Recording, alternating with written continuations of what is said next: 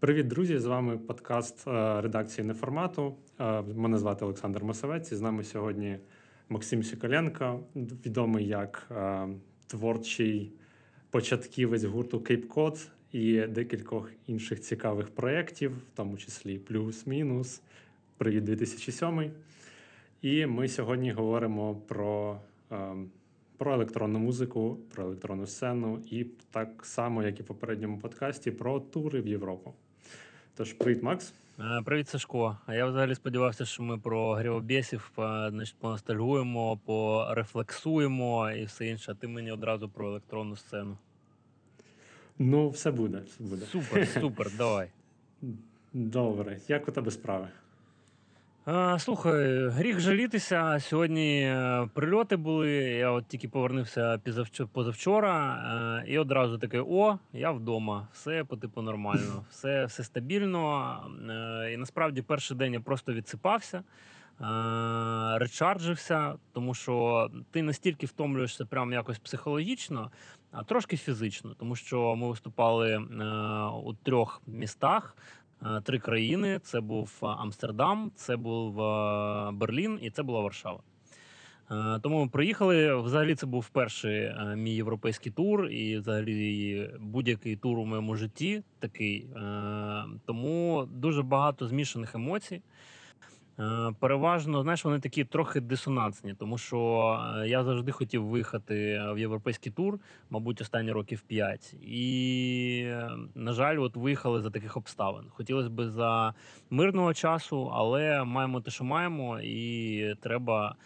Треба робити все по своїм можливостям. Ми виїхали, ми зробили грошенят, форсили українську культуру, давали людям, які переїхали, які знаходяться там, чи до війни, чи після війни. Трохи також речарджити, речарджити себе для того, аби після всього того наполегливіше донатити ЗСУ, допомагати волонтерам, тобто, взагалі не забувати, що війна продовжується, і скоріше все вона буде в довгостроковій перспективі. Тому без оцього оцієї перезарядки працювати у довгостроковій перспективі неможливо. Треба час від часу себе давати собі відпочити, якось перезаряджатися. От я сподіваюся, що ми з цією місією культурно-психологічною фінансовою впоралися. А як взагалі в Європі, в ваших містах, на ваших концертах люди сприймають саме саме таку музику, танцювальну, можна сказати? Е, в контексті того, що всі розуміють, що відбувається війна, всім важко. Як це сприймається людьми? Ти маєш на увазі в Україні? Не в Україні, ну в Україні в тому в тому числі. Я думаю, що тут можуть можуть бути трошки різні контексти, тому що коли ти ну ти напевно відчув, виїхавши на тиждень, наскільки різне е, сприйняття реальності відбувається, коли ти коли ти в час під обстрілами і тобі грає який-небудь цікавий трек, музичний, розслабляючий, і те ж саме, коли відбувається, те ж саме відбувається в Європі. Ну, Україна це теж Європа, але так. На секундочку, давайте не забувати. А, найкраща країна Європи. А, насправді, ти знаєш, почну от з історії, коли ти виступаєш тут, які відчуття ти тут отримуєш. От Перші чотири місяці повномасштабного я взагалі не торкався жодного музичного інструменту, тому що ти приходиш от на студію, я нікуди не виїздив, я у Києві вдома. І ти просто приходиш і не розумієш, а навіщо це робити? Навіщо це робити зараз, якщо е, ти можеш бути більш корисним е, у іншій справі, волонтерці, е, в роботі і донатах, а музика ну взагалі по типу не на часі.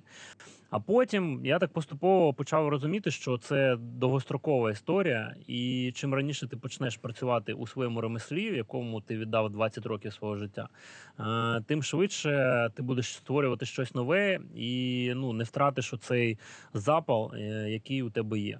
Тому десь так місяць-два після того, як я взяв там першу гітару в руки, відбувся перший виступ.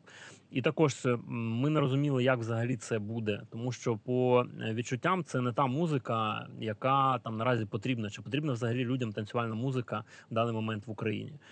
А потім після виступу реально до мене підходили люди, і ти дивишся просто за що я люблю своїх слухачів, за те, що вони ну реально кращі люди взагалі. Тобто, це е, інтелігентна, інтелігентний середній клас, креативна сфера. Тобто люди, е, котрі після початку повномасштабного постійно волонтерять, працюють на допомогу і перемогу України. І вони підходили і казали дякуємо за цю годину, коли ми змогли абстрагувати. Ми вперше абстрагувалися від е, всього, що відбувається навколо, для того, аби трохи перепочити. Перепочити ментально, і ти просто бачиш, як ти заряджаєш. Тому що ну я думаю, ти бачив, як на виступах і ми рухаємося. Е, Намагаємося віддавати максимум енергії. Це а, і ми починали, і знаєш, і я такий е, виступати. е, І я такий не знаю, як себе поводити. Тобто, так само наполегливо відриватися, як на концертах, чи ні. І ти починаєш і дивишся, що люди взагалі не розуміють, як себе вести. Оце там четвертий чи п'ятий місяць повномасштабно. І я розумію, що якщо я в даний момент не викладуся на 100%, то і люди ну з ними це не зрезонує. І я почав. Значить, рухатися, як я завжди рухаюся на живих виступах, і люди поступово, поступово почали втягуватися. Е, І під кінець е, ну була Був прям Circle Pit. Да, максимальний. І stage diving просто. Е, і ти розумієш, що та, твоє, тобі важливо також себе переосилювати у ці моменти, аби давати цю енергію свою людям для того, щоб вони там речаржили себе. А на рахунок е, відчуття за кордоном, слухай, ну я якось швидко взагалі е, почав е, перемикати якісь нейронні зв'язки у своїй голові. Тобто якогось прям дисбалансу чи дисонансу я взагалі не отримав. Тобто, от Льоша, вокаліст, він відчув, от коли ми в першу ніч були у Варшаві і жили напроти аеропорту. Е, У нього прям взагалі було там відчуття огонь, що щось літає. е, А в Україні, знаєш, вже 11 місяців нічого не літає. Е, Значить, є світло, немає комендантської, і трохи, ну не те, що моторошно, але ну незвично. А я якось швидко перебазувався. Я такий, окей, я значить за кордоном, я виконую свою роботу. Е, те, що я буду зараз рефлексувати почувати себе погано, не зробить добре ні мені, е, ні людям, які будуть приходити на концерти. Тому мені треба швидко перебудувати свої нейронні зв'язки, е, швидко адаптуватися. І у мене там декілька годин всього на це пішло.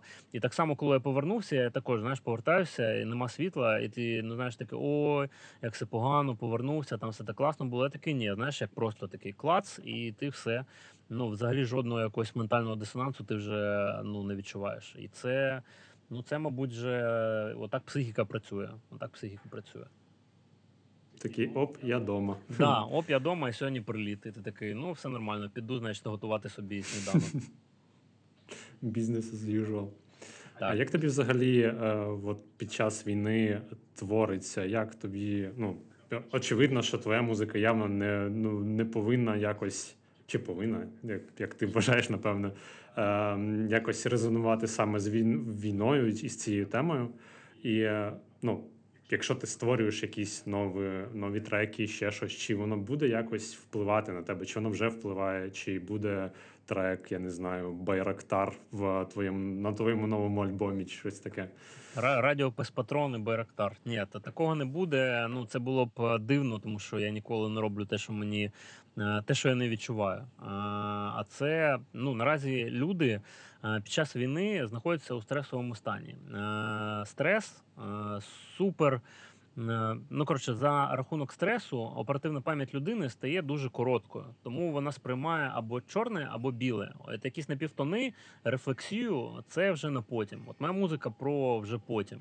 Е, Але настав такий момент, що ти розумієш, ти або просто зараз ну нічого не робиш, або просто продовжиш робити. Е, Інколи навіть швидше і важливіше те, що ти в принципі сам факт, що ти щось робиш для себе. Е, Тому що ти ну психологічно е, продовжуєш займатися своїм ремеслом. І от заняття своїм ремеслом воно допомагає тобі ну не від'їхати кукухою. Окрім того, що ти там займаєшся важливими якимись справами, направленими на скорішу перемогу України. І тому це скоріше про відчуття того, що просто треба щось робити. А, прям переосмислення цього ще ну, не дійшло, тому що рано робити щось. Зараз да, час, час Радіо Барактар, е, Песа Патрона і так далі. Було б дуже дивно, якби ти робиш якусь таку е, in the middle, е, якийсь трек, і люди такі, о, нічого собі, як це красиво, і так далі. Це прийде. Воно буде потім, але ну не зараз. Не зараз. Зараз не такий час.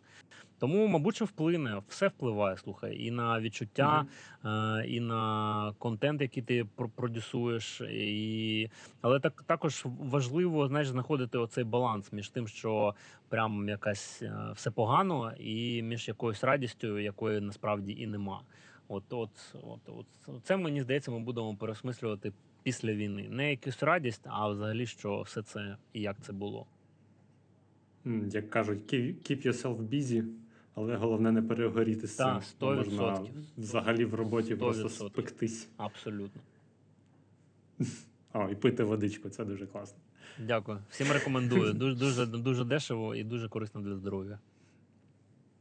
А, а як взагалі ну, справи в електронній музиці зараз в Україні чи поза нею? Ну, з тими, хто виїхав, і як, як справи з цим?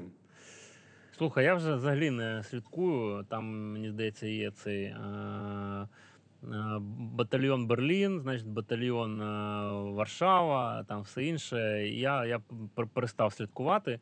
Е, Деякі класні івенти відбувалися. Е, Толока, якщо не помиляюся, це е, чуваки робили рейви і виступи. Е, Паралельно з тим е, люди розбирали там завали, допомагали в будівництві у е, місцях, які постраждали. І багато благодійних е, івентів були там в Арсеналі, і Клоузер постійно робить, і Кирилівська. Тобто якась частина відбувається, але так, щоб сказати, щоб знаєш, я там слідкував і концентрувався, мені здається, як і більшість е, е, на- навряд чи прям супер слідкують за всією цією історією, всі зайняті якимись іншими справами. Тому у більшості як якоїсь такої динаміки чи прогресу, ну його, мабуть, і немає. І це нормально Мгм. на даний час. Ну так. Так, трошки важкувато під час е, комендантської години і тривог робити. Ні, а слухай, вони насправді класно пере, пере, пере- перебудували всю цю історію. Це як на кшталт берлінських е, е, вечірок, мені здається, нульових, якщо я не помиляюся, коли почалися Мгм. денні вечірки. І так само от робили, наприклад, Клоузер, е, Кирилівська на Новий рік. е, Там вечірка починалася о 5.45 ранку. І прямо тривало. Тобто, коли закінчується комендантська година, люди там встигають доїхати до місця, і прям цілий день до наступного вечора несеться, несеться якісь виступи. Це класно. Це насправді інший формат. Е, Музика, можливо, не така прям там жорстка і прям швидка, але ну вечірки відбуваються. Вони бачать також за плином часу е, змінюються. Тобто адаптуються під час. Ну, під це, час. це прям, прям прикольно насправді, тому що дуже ну тут з своєї сторони є певне переживання, що е, ну, вся, вся культурна ніша, яка є, і гітарна, і електронна, і там будь-яка, вона ж сильно залежить від, від виступів, від концертів. І е, якщо цього не відбувається, ну очевидно, що є інші справи більш важливіші, е, там десь щось працювати, заробляти гроші і так далі. Але ну теж треба на секундочку переключатися. І якщо це не відбуватиметься, то ця, ця сфера, ця індустрія може просто вмерти по суті. І я якби не ну я не бачу, щоб була якась там потужна державна підтримка, тому що вона теж по суті для держави не на часі, бо війна. Е, ну так, Так слухай, чи, на, є- чи є шанс? На- на- Насправді, ну виживуть найсильніші. Це абсолютно той факт, знаєш, як і після пандемії було. Коли почалася Мгм. пандемія, також всі думали, о, все, зараз, значить, щось буде хана, капець і так далі. Але насправді, ну, більш-менш все було нормально. А стосовно да, законодавства, да, я, оце ж була історія, коли я приймав участь у українському музичному профсоюзі, е, котрий був створений під кінець от 20-го, початку 21-го року. е, Коли ми намагалися модернізувати, тобто зібралися люди, які там з різних сфер, там концертна історія, е, роялті, яка законодавча база, і намагалися ну прийти до можновладців і там прописати всю цю історію, е, як модернізувати взагалі е, законодавство стосовно авторських та суміжних прав. Тому що ну я там 10 років пропрацював на лейблі Moon Records. Я розумію плюс-мінус, як працює взагалі вся ця законодавча база. Е, І розумію, як працює законодавча база в Європі. І дуже хочеться, аби вона працювала, тому що ну цей пасивний дохід у вигляді роялтіс, е, котрі отримують на заході, він же є тією рятівною подушкою пі- під час е, пандемії. Мгм. Тобто людина, там утримуючи 500 євро, умовно кажучи, в квартал, е, вона вже знаєш, не піклується про те, що їй треба сплачувати за комуналку, шукати гроші на харч і так далі. Е, І оскільки у нас немає цього нормального законодавства і цієї подушки, то у нас незалежні музиканти розпадаються і зливаються через 5 років після того, як вони починають існування. Е, Або вони прям знаходять якусь роботу, але темп все одно падає. Знаєш, коли я там працював на лейблі і писав музику, тобі здавалося, о, це класний типу темп. А потім, коли ти звільняєшся з роботи і 24 на 7 займаєшся музикою, це вже абсолютно another level. Е, тому що ти ну швидше все це робиш. Ти розумієш більшість процесів, е, і ти не гаєш час на щось зайве. Тобто ти то тільки займаєшся музикою, і це прям е, досить кльовий experience. Але потім ти приходиш до можновладців з якимись законопроектами, вони дивляться на тебе, слухають, слухають, слухають, слухають. І такі, «М, а ну воно вам треба.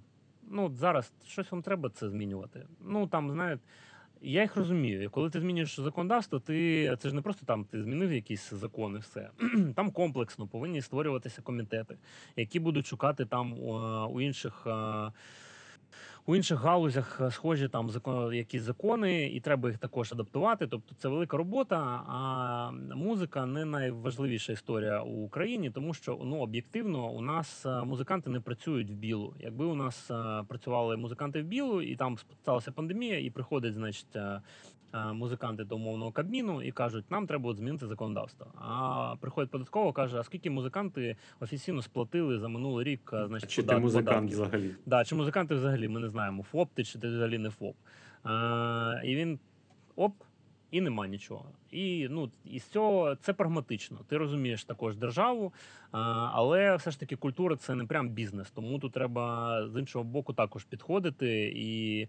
Входити в положення, Е, тому бачиш, не на часі було тоді, не на часі зараз. Ну мож, можливо, е, реально все це переформатується з часом. Ну культура не може померти. Вона прям знаєш, існує, існує. От буде може зараз час, коли з'являються е, тіктокери з однією піснею, а потім через місяць їх про них вже ніхто не пам'ятає. Хтось з них залишиться, хтось буде далі там якось себе далі прокачувати, індивідуалізувати. Е, Тому мені здається, якось все це підлаштується. Так, щоб воно зникло, ну таке навряд чи буде. Угу. Ну, це ж, в принципі, авторське право це більше, більша історія, ніж тільки музика, тому що тут же і кіно, і театр, і образотворче мистецтво, вся вся сфера. Абсолютно. І ну, от так, якщо подивитись і е, подивитись на наші спроби інтегруватися в е, законодавство Євросоюзу, то в принципі мені здається, це якийсь там якийсь шанс є в цьому. Ну тобто, так чи інакше, треба буде. ем, Якщо ми намагаємось е, вступити в Євросоюз рано чи пізно, Да, то да. треба буде синхронізувати наше законодавство, і це питання повстане. Ну, в принципі, робота, яку ви робили, вона якби перші такі кроки в цьому в цей бік. Ну прикольно насправді. Да, це знаєш, що окрім, дивитись- о- ну- о- о- окрім цієї бази, яку ти створюєш сам, тобто музиканти і артисти, є ще поняття антипіратського законодавства, котре теж е, також не дуже прямо у нас працює. А у е, країнах, де прям жорсткі вводилися антипіратські ці історії, е, то починали знати. Ну коротше, я тут зараз нічого толкового сказати не можу, але все це повинно працювати прямо у комплексі. Антипіратські закони, закони про авторські суміжні права перформанс роялтіс. Ну тобто, все, все, все максимально от повинно працювати в комплексі. Не так, що ми змінили е, один закон і все почало працювати. Але до цього потрібне е, не знаю бажання можновладців. А коли дійде до цього, ну будемо сподіватися, що найближчим часом. Мгм. І дивишся потім на Spotify, скільки тобі з нього крапає, такий. «Е». Да, е, да, це, така історія. Я вже знаєш, надивився. Ні, просто коли ти розумієш, е, ні, насправді А якщо ти наполегливо працюєш і працюєш не тільки на території України, а як до прикладу, там гурт Stone Jesus, тобто він прям а, вони були підписантами Moon Records, я якби дивився їх статистику, динаміку у цифрі. І реально чуваки поїхали в європейський тур чи там в Латинську Америку. А все стрімінги підросли, і це збільшення, збільшення, збільшення. Тобто, це е, ну праця, праця, яка конвертується е, якби у кошти. А якщо ти просто ну чисто на території України знаходишся, ну максимум там все одно який заробіток буде, але він маленький. Тут от питання про глобалізацію і е, розширення своєї зони впливу як музиканта. Ну так. Ну і по суті, зараз от такі турчики, як ти поїхав, е, як Sony Jesus ті ж їздили ось недавно разом з Вовк. Вони по суті є таким певним шансом для глобалізації, тому що тебе легше сприймають цей відстань між е, знайти слухача в Україні і знайти в Європі. Вона сильно скоротилася, тому що Факт. ну, є Абсолютно. запит. Абсолютно Є факт. запит. Це трохи можливо знаєш важче, але ну запит є, тому що ну захід також перенасичений. Дуже багато музикантів. Там мені здається, кожен третій музикант чим займається, своя група і так далі. Тому тут також супер важливу історію відіграє удача. А, от поки це знаєш, багато цей фактор просто про нього забувають. І по типу, як там поїхали і Stone Jesus, і інші чуваки, і вони катали, катали катали, катали, а потім в якийсь момент е, прийшов чувак, е, якийсь букінг-агент, який почув. Дивиться, о, клас працює. Подивився соцмережі, е, є аудиторія, значить, можна це конвертувати у щось. І е, там запропонував їм підписатися і їздити у тури. Тобто, це також момент не такий, що ти раз- виїхав, тобі пощастило і все клас. Тут питання також довгострокової гри, е, чи вистачить у тебе сил взагалі на цю довгострокову гру. Бо у більшості не вистачає нервів. Вони такі все здаємося, йдемо на звичайні роботи, будемо працювати і все. Музикою займатися не будемо. А як ти плануєш на full-time Cape Cod, тури світові? А, Кев, да, да, на тури, да. Я думав, ти мені хотів запропонувати full-time job у айтішці, але я не, я не здамся. Тільки музика, тільки хардкор. Ні, на, на, насправді, да. Е, От я ми, е, приїхали, я такий так, окей, значить, е, у наприкінці весни, а може всередині буде ще, ще два нових сингли, і це буде прям і пішка. Тобто воно буде складатися з треків, які виходили. Летіти час ностальгія і два нових. Плюс відео, яке ми ще зняли до війни, тобто у грудні 21-го року. Да, у грудні 21-го року. І от на підтримку ОГО треба буде наприкінці весни ще щось зробити, але вже е, це ж був взагалі перший європейський тур, і треба було зрозуміти, як взагалі по механіці це працює, як логістика працює. Е, як там домовляти, тому що ну, бачиш, у Варшаві я сам робив концерт. А у Берліні е, допомагав друг власних оцього клубу, якому ми робили, точніше, барі. Е, і зараз ти вже розумієш механіку, розумієш, як це працює, і далі можна більш масштабувати цей тур, виступати. Але я дуже сподіваюся, що. що значить не почнеться фестивальний сезон, бо і знову попруть усі, усі в Європу. Це як чому було важко там поїхати таким гуртам, як Cod, а, от минулого року взагалі у тури, тому що це був перший постпандемічний рік, і поїхали просто всі, Всі там. Реально, ти то мені розповідали знайомі, знайомі, ти заходиш у якийсь бар в Берліні на 30 людей, а там блокпаті виступає. І ти такий ого. Ну, по типу, навіть блокпаті вже лізуть просто кудись, щоб виступити, тому що всі венюс просто забиті а, і ну трохи важко впрягатися. Але ну от будемо сподіватися, що трохи вони вже а, відтурили, і от це у цьому році буде поспокійніше, і можна буде собі щось таке планувати. Прикольно. Ну, будемо слідкувати за вашим прогресом. Підготовка. Слідкуємо пане. за анонсами. Дзенькую, пане. Так. Ем, давай повернемося трошки до твоєї творчості чи до вашої, як гурту Cod. Ем, я чув цікаву історію про трек I'm Going Home. Угу. І е, так, от розкажи, будь ласка, трошки про цю цей, цей, цей інсайдік, як він з'явився. Слухай, я взагалі забув про цей е, інсайтик. Взагалі там до от, от не знаю, тільки в цьому у минулому році я його згадав. Тому що е, я пам'ятаю, що я от коли виходив другий альбом Echoes, я попросив Річарда про кожний трек розповісти. Тобто були відоси, і він розповідав, як він там створював Sensei, як він створював I'm Coming Home, Wonder Spirit, і розповідав історії, які за ними були. Е, мені здається, я випустив тільки про Sensei, а от про I'm Coming Home е, не пам'ятаю, чи збереглися в мене матеріали, тому що у мене всі вінти горять, як завжди. Е, і, він насправді мені розповів історію. Знаєш, якось тоді ну, це сприймалося ну, просто як буденність. Е, що е, ну, Річард. е, Singer-songwriter, то мандрує він по маленьким якимось барам, виступає, йому треба тільки гітара е, і все. Тобто він може собі спланувати тур там на півроку по просто місцинам, барам, маленьким містам і так далі.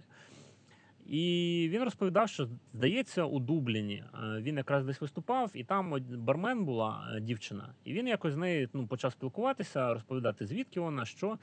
Е, І вона сказала, що вона з окупованої території України. Я не пам'ятаю, чи Донецьк це чи Луганськ, ну звідти. І що вона виїхала у Дублін десь також у 14 чи 15 році. І з тих пір от вона там працює барменом, намагається заробити побільше грошей, аби там повернутися після нашої перемоги і відкрити свою справу вдома. Ну, От це- така історія, і знаєш, тоді вона не зрезонувала. А зараз якісь моменти просто реально про неї згадав і такий вау.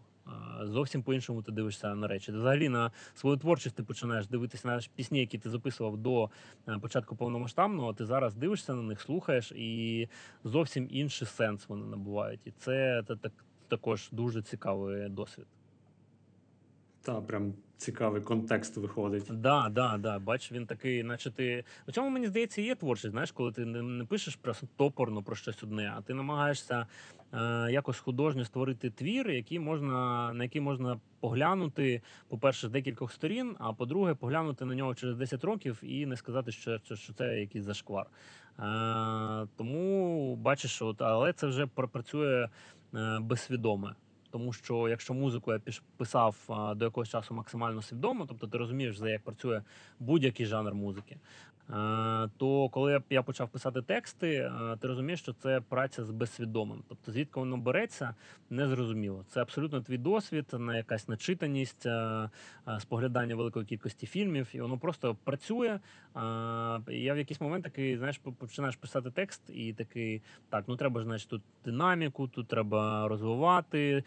Треба, щоб люди там дивилися, і це було читали текст, і це було для них як такий міні, міні якийсь роман, щоб була кульмінація, розвиток, якась якийсь дисонанс і так далі. Е, А потім я такий, ні, я просто буду писати. Я просто почав писати, і ти розумієш, що це в чомусь хаос, але структурувати його вже свідомо набагато легше, ніж ти структуровано намагаєшся щось написати. І ти прям таки пишеш, у тебе нічого ну прям не виходить, тому що ну це свідоме. А потім ти пускаєш підсвідомість е, і вже е, свідомістю конструюєш щось, ну таке вже що схоже на текст, плюс-мінус. Плюс-мінус. Плюс-мінус. Ви щойно прослухали, як е, історію про те, як створився альбом Emerald, Emerald Island. Ой, ой, весело. Дуже епічна, еп- епічна штука. Так, до речі, про, про плюс-мінус. Ем, в одному секретному чаті Так. була інформація Так. про те, що е, Максим Сікаленко пообіцяв після перемоги реюніон. Чи це правда? Чи це серйозно? Е, ну, подивимось. Подивимось, як то кажуть. Ні, я насправді, знаєш, е, просто все це закінчилося на такій важкій ноті, е, плюс-мінус. Я, я колись у своїх соцмережах у Фейсбуці, мені здається, розписував історію, як взагалі створювався Emerald Island, наскільки це важко було. Е, у мене, до, речі, такі ж відчуття були, коли я створював другий альбом Кейп Кодівський. Е, Тобто це максимально виснаження в кінці, і психологічне, і інтелектуальне, і моральне, і матеріальне. Тобто ти вкладаєш все, що ти тільки можеш. От на ти на якомусь е, е, щеблі знаходишся свого розвитку, е, то у тебе вже якийсь досвід є, і ти його максимально вкладаєш, прям інколи стрибаючи вище своєї голови. І потім, коли ти не отримуєш взагалі ніякий фідбек, навіть знаєш.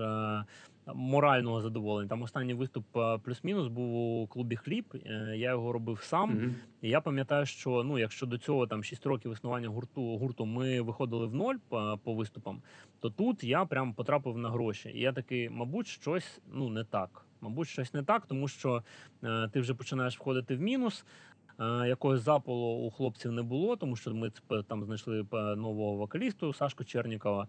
Е, Якось почали переробляти програму, але все одно ну щось вже було відчуття, що щось не так. І воно, знаєш, просто не було такого, що ми зібралися, такі, ну все, давайте закінчувати. Воно просто закінчилося і все. Просто і... вмерло. просто вмерло само по собі. І знаєш, було дуже важко там перші. Е, Перший рік, тому що ну для мене плюс-мінус це було справою мого життя. І коли ти втрачаєш справу свого життя, ти такий, а що робити? А як я переформатую? А, чи треба мені взагалі далі займатися музикою?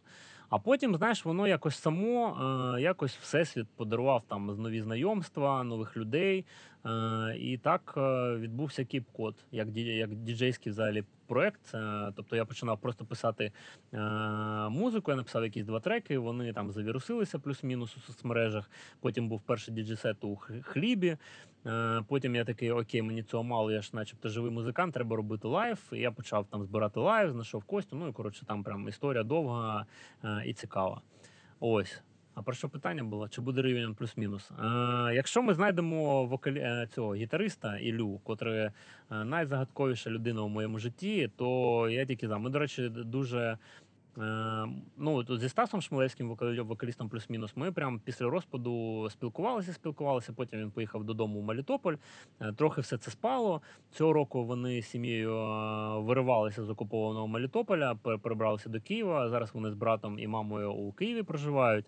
І ми знову почали спілкуватися. І ти розумієш, що дуже прикольно, що ну знаєш, не, просто так ми зустрічаємо людей на своєму шляху, тому що от Мгм. Стас, е, начебто, багато чого змінилося. Змінилася там парадигма мислення, е, відношення до життя. А ми просто збираємося там раз на два тижні і просто душнім 3 чи 4 години підряд на всі теми абсолютно. І ну просто ці теми не завершуються ніколи. І ти розумієш, наскільки от був, був якийсь меч свого часу.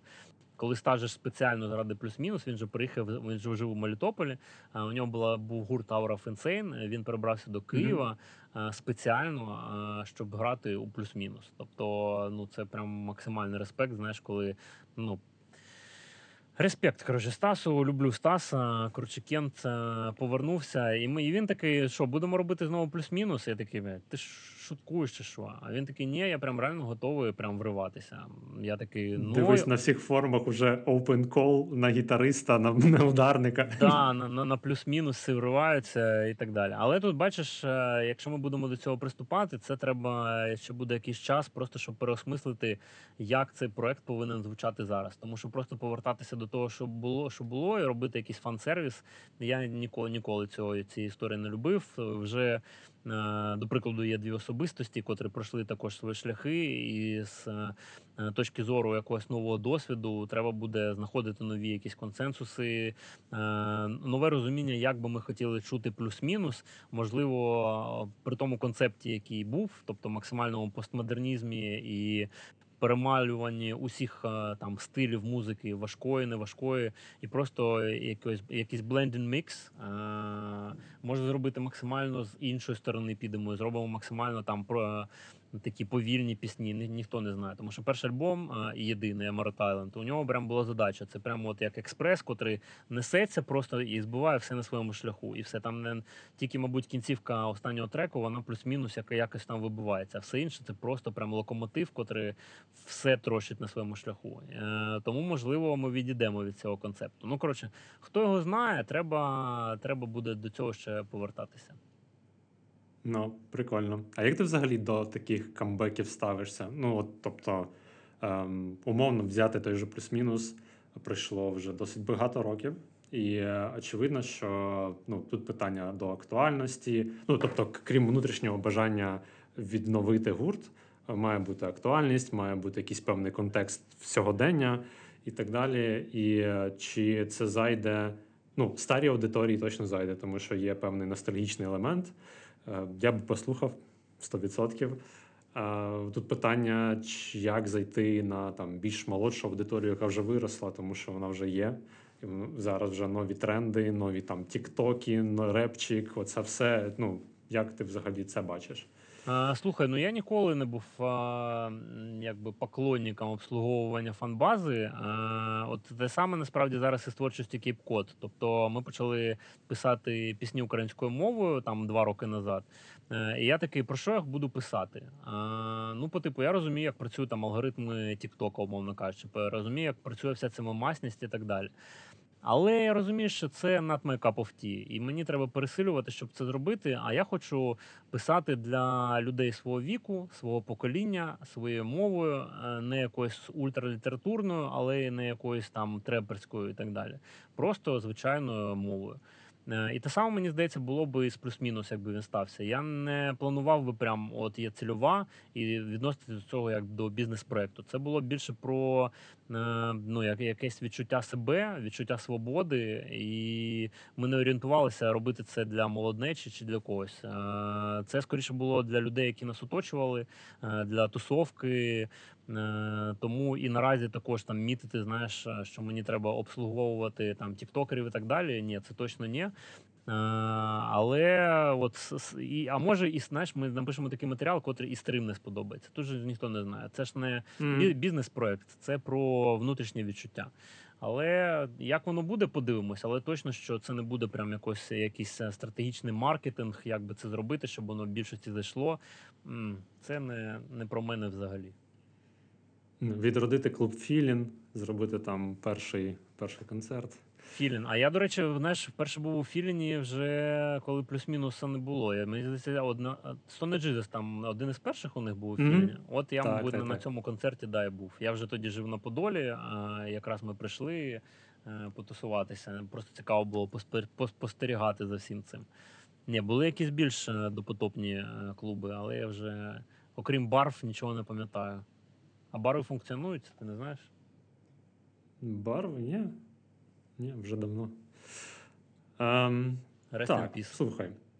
Так, слухай, скажи, е, розкажи трошки про колаборації, які ці от, реально цікаві. Ну, про, про тексти ми вже почули, як в, в них є певний, певний контекст, який народився в дорозі, по суті. Е, у тебе є колаборація з Джамалою, у тебе є колаборація з Константином, у тебе є ну, колаборація, чи можна назвати сесійним музикантом Мгм. Артема з, е, зі Tones. І ще, напевно, є якісь плани на це. Як це відбувається? Як ти взагалі ідеї ці береш від кіля? А, Та ти знаєш, воно просто само якось е, виходить. Тобто, то, так, ну от, е, м, це от іс- історія про всесвіт, який надає тобі людей, які прям тобі потрібні у даний момент. Тому що ну там момент, коли я там діджеїв, і розумів, що Cape Cod повинен вже стати живим проєктом. І Стас Шмелевський, з яким ми там намагалися писати, і, до речі. Да, після розпаду плюс-мінус, значить, ми зібралися зі Стасом і хотіли робити post-R&B проект. Це якраз перший Weeknd вийшов, чи мені здається, 10-й рік. Е, За XX перший. Я такий, давай щось спробуємо у такому дусі, запишемо. І ми вже записали чотири треки. Я тільки-тільки там намагався щось робити з електронною музикою. Е, і все. Ці, ці треки колись там злилися, але потім от для першого альбому там є трек Night, і який якраз ми записали його зі Стасом. І от Стас мені скинув відос з Ютубу, де був Костя. Е, Він ще не був на голосі країни, не було там жодних розмов про мастерську. Ну тобто, взагалі, далекий-далекий якийсь 2013 рік. Е, Я послухав такий вау, це по типу прикольно звучить. Тут є харизма, тут є текстура, тут є прям мислення, тут є професіоналізм. І я давай написав Кості. Він такий: Вау, клас! Дуже ну так от десь там, мабуть, чув про мене. Е, класний формат, все подобається. Я кажу, приходь, я там роблю вечірку в малій опері, познайомимося. Я привозив як- якраз із Британії такий проект Зулук був. Е, він прийшов, це йому сподобалося. Потім ми списалися. і Я йому кинув демку от The One. Е, це, до речі, перший сингл, який виходив з ним, е, перший кліп. І максимально швидко він його зробив. Я такий, о, прикольно. Давай спробуємо ще. Ми спробували ще. Потім я такий, давай ти спробуєш у якості вокаліста на живих виступах. Давай. все, це неслося, неслося, неслося. Е, Потім я такий прикольно, але чогось не вистачає. Я розумію, що у двох да, прикольно, але мож- можливо ще там гітару спробувати. Я там згадую, що з Тьомою ми жили по сусідству. е, Він любив плюс-мінус. Я любив е, і, і стритонс, і все, все, що він робив, тому що ну, мислення було музичне плюс-мінус на одному рівні. Я кажу, давайте спробуєш от у такій музиці що зробити. Він приходив до мене додому на колишню вулицю Фрунзе, нині Кирилівську. Щось ми там джимували, намагалися зрозуміти, як знаєш, також не перегнути з форматом, тому що була музика танцювальна. Гітари не повинно бути там багато, вона не повинна бути лідуючою, вона більш така фанкова, котра так текстурно доповнює е, композицію. Е, і потім він прийшов на репетицію уже з Костю. Мені здається, це було, до речі, до якраз першого сольника чи щось таке. Е, спробували, і вау, це прикольно спрацювало. Потім Костя пішов, залишився Тьома. З Тьомою ми десь там роки два виступали разом.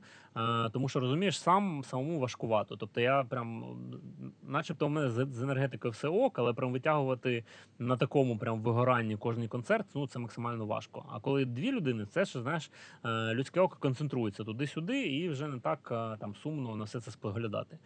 А потім в якийсь момент я зрозумів, що ми ж записали вже там з із Річардом Феррелом, із е, Майкі Шилоу, з Лая Ві, ну, з усіма записали: Ірландія, Британія і Штати. Е, але люди, ну я так почав замічати, знаєш, е, коли ти там виступаєш е, в Європі, умовно кажучи, і люди не бачать живого вокаліста, їм по типу це окей. Коли у нас ти граєш щось і є якийсь там бек-вокал, умовно кажучи, то люди такі, а звідки він співає? І це прям втрачає у них якусь частинку цього нар- сприйняття проекту. Я такий, окей, значить, е, можливо, настав час прям шукати вокаліста.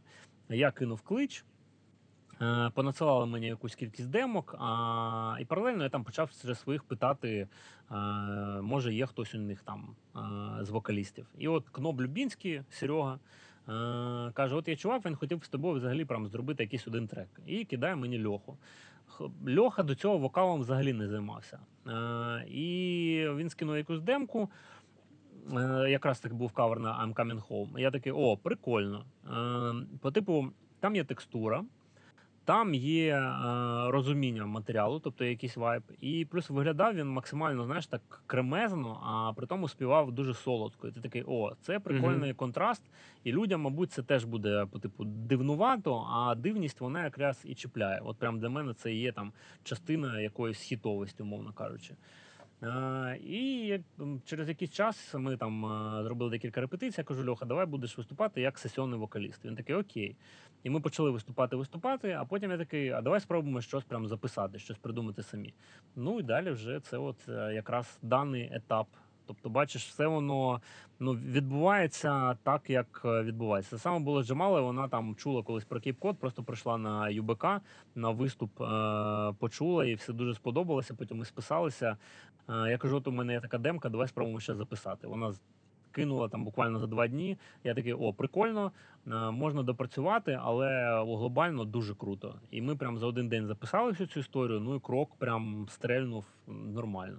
Тобто, це от просто про те, що ти постійно щось робиш, і час від часу тобі впадають, падають ці ніштяки. Е, І це краще, коли ти нічого не робиш і е, нічого тобі не прилітає.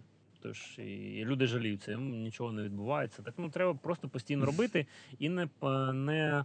Не завищувати просто свої очікування. А от знаєш, останній син, ти я, я завжди, коли випускаю сингл, я такий окей, значить, я розумію, що мені е, дуже хочеться, щоб він там зрезонував, щось працювало там класно, фідбек, конверсія. А от останні сингли, е, вони такі, е, ну, по типу, буде як буде. І ти знаєш, потім, коли ти дивишся, що все це розшарюють люди самі, і це інколи більше, ніж те, коли ти там вкладав якийсь бюджет у всю цю історію, ти розумієш, що ну це клас. Коли ти не очікував взагалі чогось, а щось відбувається, це прям дуже круто. Отак. А як тобі взагалі е, вдає, ну не знаю, давай, давай так питання поставлю.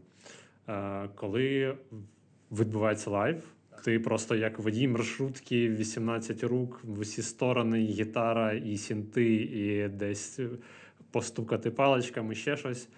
Е, наскільки важко maintain ити весь оцей багаж записів з ем, різними людьми? Тому що, ну, по суті, зараз на, лайв, на лайвах у тільки Льоша. е, плейбеком грає все інше. Наскільки важко мейнтейнити оцей весь багаж ем, записів, і чи ну не знаю, чи поїде з тобою Джамала, наприклад, в тур Європою наступного разу, щоб е, наживо заспівати крок? А, дуже хотілося би, але навряд чи. Тут і спробую в Києві взагалі витягнути кудись, тому що вона заклопотана жінка у нас, дівчина. А, Джамала просто one love. Дуже люблю і у нас, знаєш, якось співпав взагалі вайб. Е, Ми там один одного поздоровляємо на дні народження, які свята, е, дзвонимо один одному. Тому що ну це знаєш, коли ти розумієш, що у людини немає цього двойного дна, е, і у мене, і у неї. Тому ми якось так співпали, і у нас максимально такий кльовий сумісний вайб. Слухай, ну е, з Тьомою насправді ми по- просто е, у 2000, як почалася пандемія, е, і з'явився Льоха. І я таки кажу: Тьома, треба, от е, зараз ми за рахунок того, що бюджети на виступи у людей впали, вести ще одну людину і доп. апарат технічний важкувато. Давай просто ми зараз перешукаємо цей час. Е, Потім, коли все стабілізується, ми з тобою прям повернемося і будемо разом виступати. Він все це зрозумів, все окей. Е, А потім, бачиш, почалося повномасштабне, і тільки-тільки, от реально під кінець 21-го все почало вже ну, нормально вирівнюватися. Такий, ну все, в 22-му, значить, Тьома повернеться, все клас, будемо у трьох виступати. Тому що це ну, вже як прям бенд виглядає. І все. Е, І наразі ти розумієш, що зараз взагалі всі благодійні виступи ще е, і ще одну людину брати. Ну це важкувато для організаторів. Тому це максимально такий прям компактний е, сетап е, і по людям, і по техніці, коли ти розумієш, що ну можливо з таким сетапом можливо їздити е, у тури і їздити не в мінус, а що ще заробляти, і сумісно з цим прям донатити. Тому що їздити в мінус, ти не задонатиш і психологічно себе прям будеш терезати. Угу. Ну так. Які у тебе творчі плани на на найближчий час?